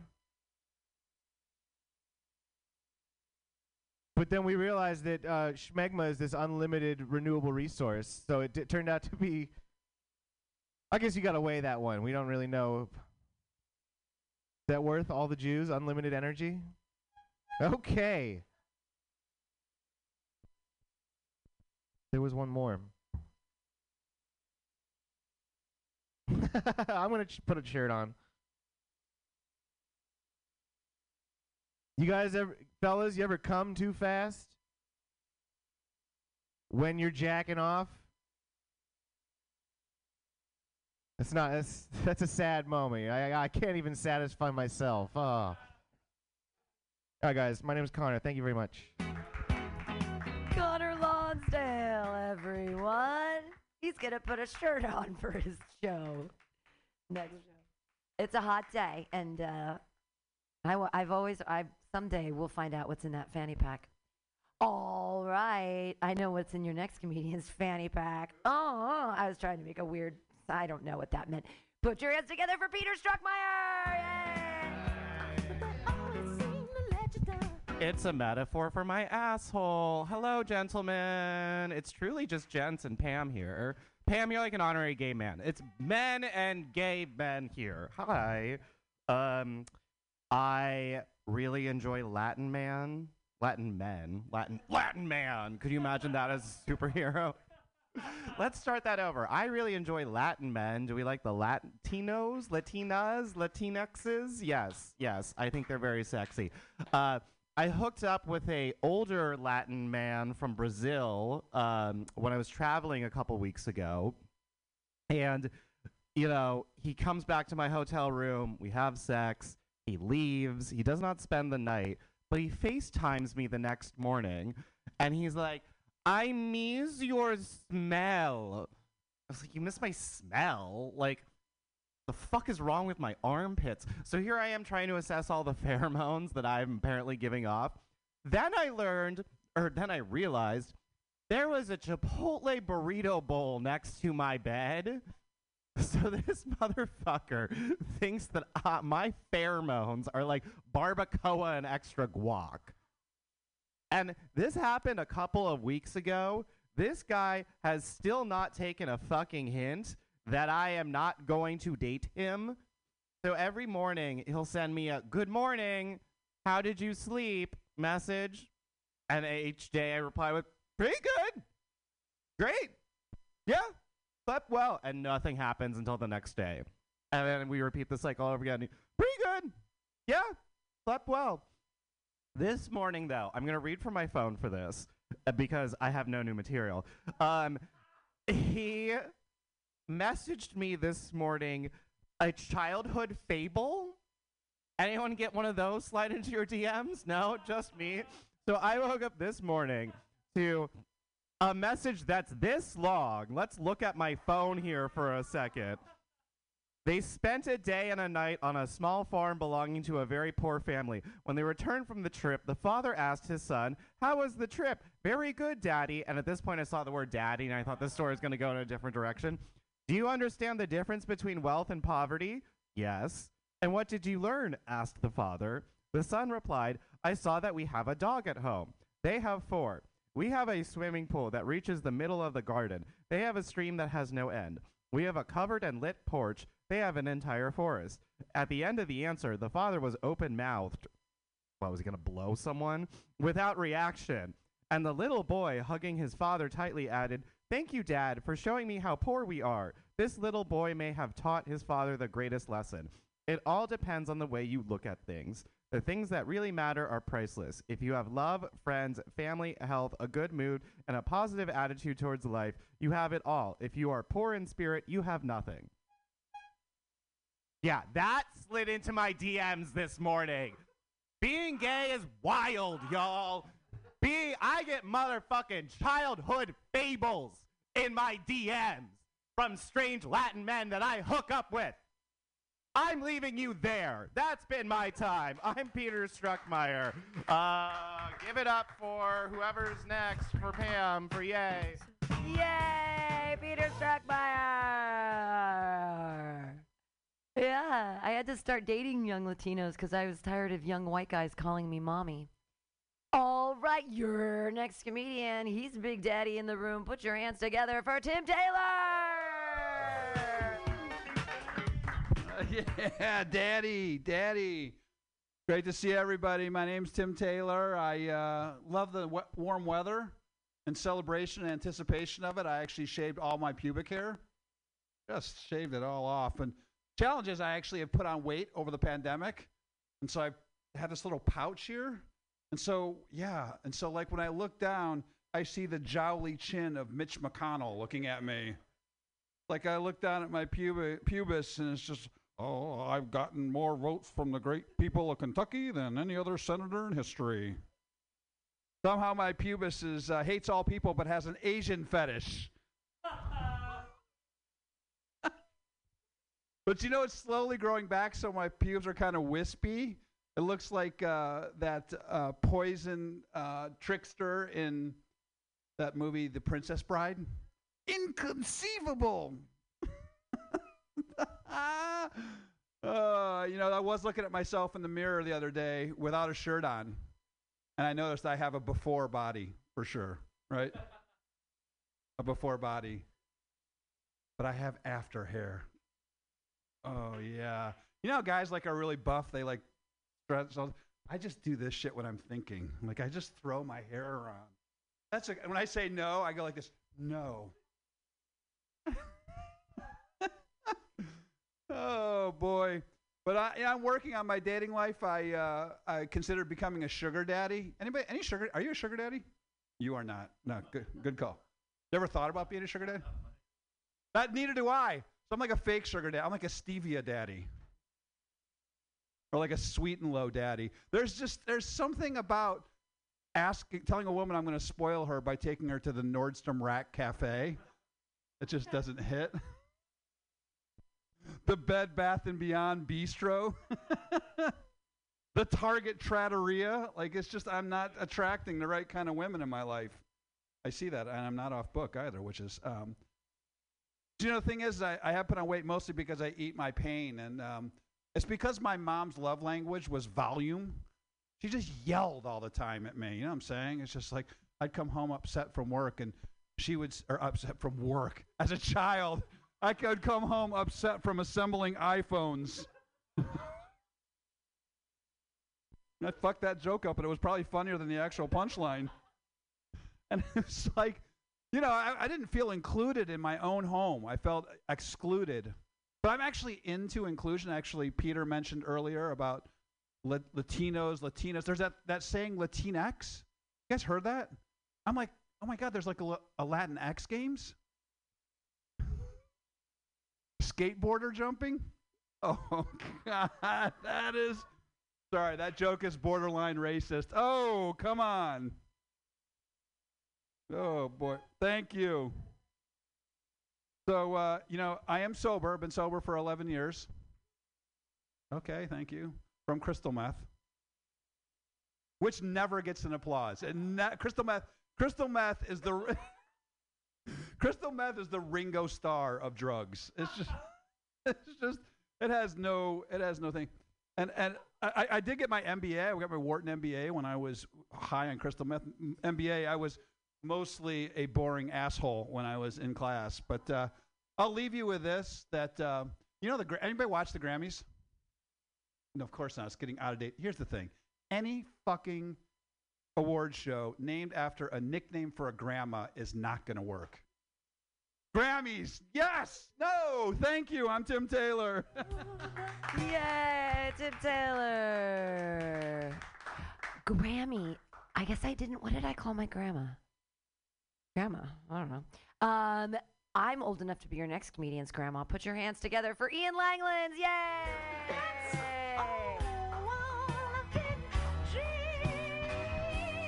What's up? I thought I was sixth. Oh. Okay, I'm making do. What's up, everybody? Good energy. How are we? We're good? Good. Um, I've been thinking, I, I, I- don't understand why or when we decided that the remedy to help people when they're going through a problem is food. People always buy them food, right? You know, if something bad happens to a family member or like a loved one, it's always food doesn't make any sense. I don't think anyone's ever been eating meatloaf and it's just like, God, this is so good. I almost forgot about my cancer diagnosis. Like that's never happened, right? It's never. Ha- also, the audacity to think your cooking is good enough to make anybody feel better. Okay? Because it happened to me a few months ago. My mom, she broke her hip. We were just flooded with food. It was like a goddamn potluck, but all it was was just a full compost bin because half that shit was inedible. All right? Keep the chicken casserole at home, Janet. You don't know how to season. No one wants it. It's bad. It's not good. And they always ask you they always ask you the open-ended question. They always ask you, if there's ever anything you need, don't hesitate to reach out. Right? Always the same fucking question. I want to take advantage of that question next time. Next time I get asked that, I'm going to be like, you know what would make me feel better? A new fucking TV. That's what would make me feel better. The new Obi-Wan show's coming out. I want to watch it in 4K. But the reason why people ask that question is because it gets their guilt off their chest, right? It's just really so they feel better. They don't really want to help. It's just so they feel better. They feel like they're making a difference. But I want to test it. Uh, how far are they willing to go? Next time I get asked, like, if there's any anything, ever anything you need, don't hesitate to ask. I'm be like, you know what would make me feel better? Six ounces of black tar heroin. That's what I want. They'll be like, oh no no no, that's, that's not really what I meant. I'll be like, no no no, you said what you wanted. It would make me feel better. Get on the line with the cartel, Janet. All right? Give them your casserole. Maybe they'll give you a discount. I don't know. That's all I got for that. I um, what was I gonna do? Oh yeah, I'm uh. You guys ever heard of the phrase toxic masculinity? You ever heard that phrase before? Yes, toxic masculinity. If you want to see it in real time, tell a man he has soft hands. Um, you'll see it up close and personal. Uh, yeah, so if you don't know what it is, it's when a man he suppresses his insecurities and then and then asserts dominance over others by becoming, you know, arrogant or rude. I would love a little bit of that. I'm going to be honest with you. I would love just a little bit of it, right? I'm very insecure, just enough so I don't get anxious when I get a phone call, you know? I just want to feel a little more confident. I want to feel a little good. I would use I would use it for good. I wouldn't be an asshole about it, you know. I could take some from someone who's not doing any good, like a Brett Kavanaugh or like a Jake Paul. I'm not using it for any good. I want it. I see it all the time, toxic masculinity. I see it. Blows my mind. I was at a party one time and this guy walks in. He goes up to the first girl he sees and he goes, You're hot. You're coming home with me. I could never do that in a million years. Never. One time I was in my car and I saw a beautiful woman walking on the sidewalk and I glanced up at her respectfully. I looked at her up and down and then she made eye contact with me and I audibly said alone in my car, I'm so sorry. I don't know why, but I did. So bad. That's such a beta move. That's what it is. The only time I have a little bit of toxic masculinity is to myself. It's my inner dialogue. It's really what it is. Like if I'm at a restaurant, it'll be like yelling at myself, like, order quicker, the waitress thinks you're a pussy. It's hell. I'll see my reflection on the street and be like, I could fucking kick that guy's ass. I could. And then I'm shadow boxing the air like a TL crackhead, you know? And then I lose to myself. That's how weak I am. I lose every time. All right, that's all I got. Thank you, everybody. Ian Langlands, weak in muscles but strong in comedy. Yay!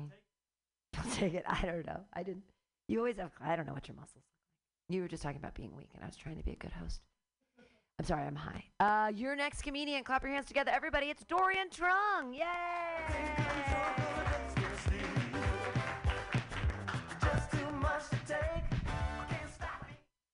How's it going, everyone? Uh, I always thought uh, when people died from their addictions are like super cool, and then I realize it's not as cool when I tell people I'm killing myself with food. So I had to give that up. Um, I used to be 300 pounds, and then I lost the weight because I didn't want to work on my personality. You know, I mean, I'm still fat, but you know, not fat enough for a child to stop me in the middle of the street to make an announcement. You know what I mean? You know, when a kid's like, "Mom, look, he's fat," which is always awkward. You know, when you uh, have to hit someone else's kid. Brutal. I'm uh, I have I have what people call a, a dad bod, but I'm trying to get down to stepdad bod. I just want my body to be good enough, to, you know, to impress the single moms, but like messy enough so that her kids knew know that like her mom, their mom could do better. But she can't, can't. But I mean, who who am I joking? I mean, I can't do better either. Like if I wanted to do better, I would have to be rich, and there's no way I could make that happen. I've admitted it. But a stepdad bod is not bad. You know, it's kind of like driving a used Corolla. You know, I could, you're always afraid that it'll die on you, but you know, it's more reliable than you think. I uh, I have a hard time dating. Um, I don't really have a face for Tinder. My my face is more suited for like blind dates and arranged marriages. You know what I mean? Like I'm I'm like the guy that you match, you know, with your fourth favorite daughter, the lesbian of the family. I mean, but I mean, uh, Tinder is is, uh, is very interesting. You know, I feel as a man, it's way easier to catfish people online.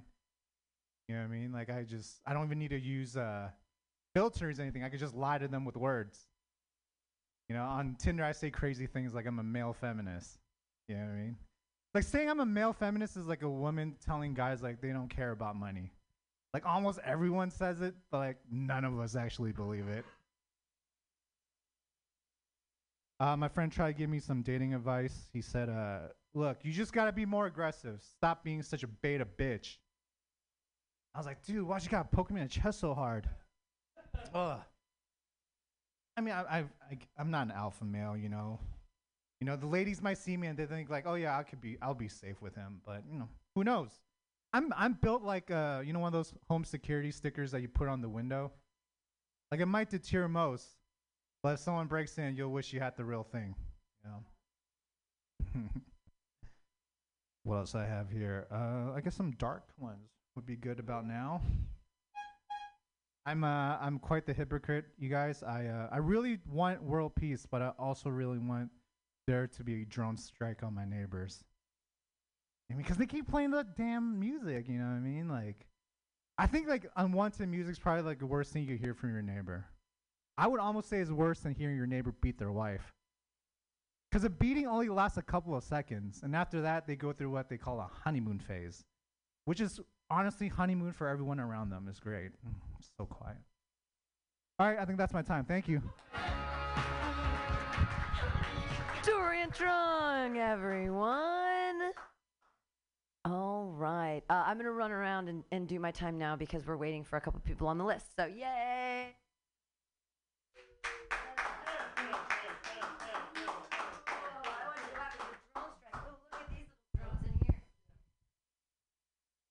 After the misogynist drone strike, knock, knock.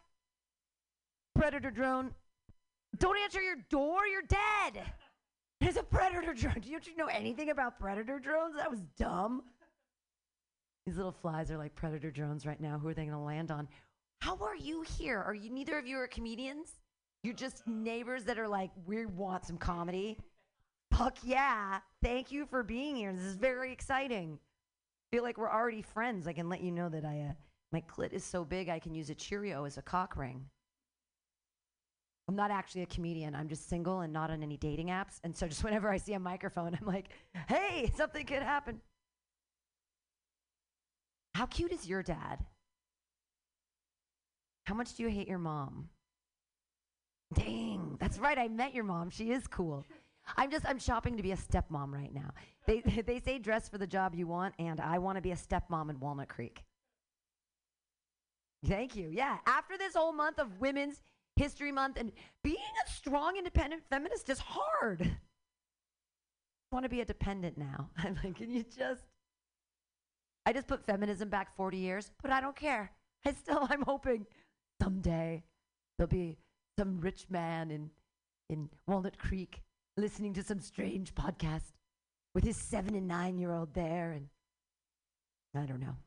I can dream. I just want. I could just be a nanny, I suppose. I don't. Even, then I wouldn't have to fuck him. Although maybe sometimes the nanny does. So I I used to be a nanny. Um, and here's the thing: having sex on top of a baby is not pedophilia, okay? Because the baby's here, and like I'm getting banged from behind. I'm making eye contact with the baby, right? And the baby can only see like 15 inches in front of its face anyway. And just because the baby's first words are uh, uh, doesn't make me a bad nanny. Makes me a bad nanny. Cool. I used to do this. I used to nanny, and it was great. And the best thing about it is you get like it's like nanny 2.0. Woo! It's like this new workout program. Woo!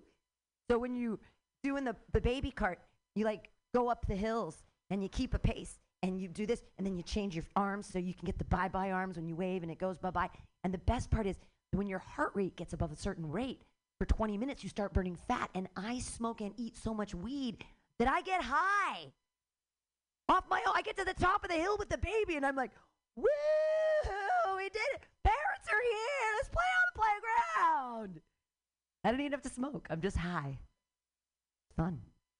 Did you know that when you when you burn your there's another this is exciting i'm not drinking tonight um, but i do really enjoy drinking and i want to hang out with a small child because i want to win the science fair uh, and it might not be the most appropriate thing but it's basic chemistry so sometimes in the morning uh, i throw up because i'm an alcoholic and so i go to the to the refrigerator and i drink a cup of cold water now if i have a small child and I drink eight ounces of 38 degree water, and then I vomit 22 minutes later, and the child takes the temperature of the water.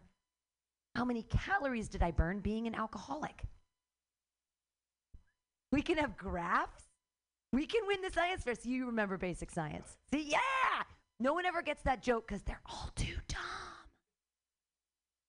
Here's another joke I can never do. Uh, no one reads the Bible. Heathens here. Sodom and Gomorrah. Terrible people. No, it's fine. I, I mean, I okay. I love reading the Bible, though. I like to mine it for feminist tropes. And there's, I've learned everything I know about feminism from the Bible. Two books, Esther and Ruth. Oh, I love this. Topical right now, Passover, Esther, the whole thing. How did Esther save the entire Jewish people? How did she do that? Was she clever? Good at sports? A great orator? Nay, she had a hot rack and didn't look Jewy. That was. Her name was Hadassah. They changed it to Esther, far less Jewy. One last joke. Uh, I have a fetish for uncircumcised guys, clearly. Yeah, right? Yeah. Circumcision, his choice, his decision. Not lop off the tips of our babies' dicks. I mean, Jews do it fine. You got the covenant with Yahweh. He can do whatever he wants with those foreskins. Put them on his fingers, eat them off like olives. Calamari on a salad. Yeah, we're thinking, yeah. So maybe you'll know where I'm going with this. I want to take an uncircumcised guy. I want to pull up his dick, pull his foreskin up over his dick, put a shot of Jameson in his foreskin. Because I want whiskey dick for real. I finally get what I want. It's twofold. Uh, one, I'm an alcoholic and I like new and sexy ways to drink whiskey. And two, boys are gross. And you have to clean out all that schmegma. Yay! I'm your host back there, Pam Benjamin, trying to make you laugh. This is crazy. Brady, are you ready? All right. Fuck yeah. Uh, your jacket today is ma- I do not doubt your commitment to Sparkle Motion. It, yeah, you are 100% a believer. Put your hands together, everybody, for Brady Pearson. Oh my God! Hi everybody. How are you doing? You too. Hi. How are you two doing? It's very excited to have you two here. I, I, I I know Lauren. Lauren is the famed creator of um, Giraffe Corner, a multi-platinum famous little show on YouTube. We should all talk about that. But thank you two for being here. Now, does um, I have a question? Does anybody? Okay, do you see my shirt? It's- What does it say? Like I drag San Francisco. Does anybody here speak homosexual? Because that's what that means. Is- Is that not normal? Okay. Does anybody here speak heterosexual? Because I have some questions for you. If we, I just want us all to get along. Okay.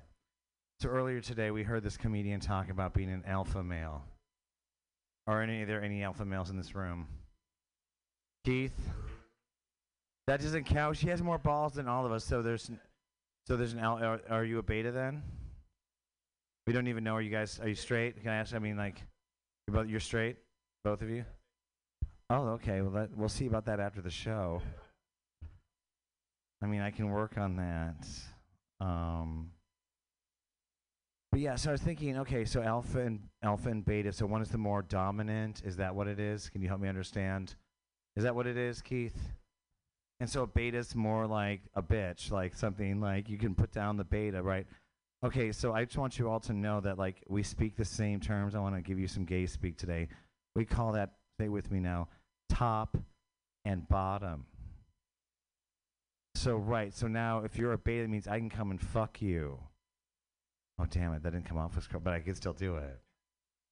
Right? I mean, you're not as excited about that as I am. Okay. All right, that's fine. Started doing comedy a little later in life, and uh, turned 50 odd, and really exciting. I have to say that because nothing thrills me more than having 30 year old comics coming up to me and going, or speaking like, "Oh my God, I just turned 30." 30. No one else has ever turned 30 before in their lives. I have no idea how it's done. There haven't been novels or written or even a shitty boomer show called 30 fucking something. You have a fucking rule book, you dumb cunts. I am so old that I have probably swallowed your siblings. Your dad was great. He really was, and you're welcome. I mean, you didn't want that inter sibling rivalry, did you?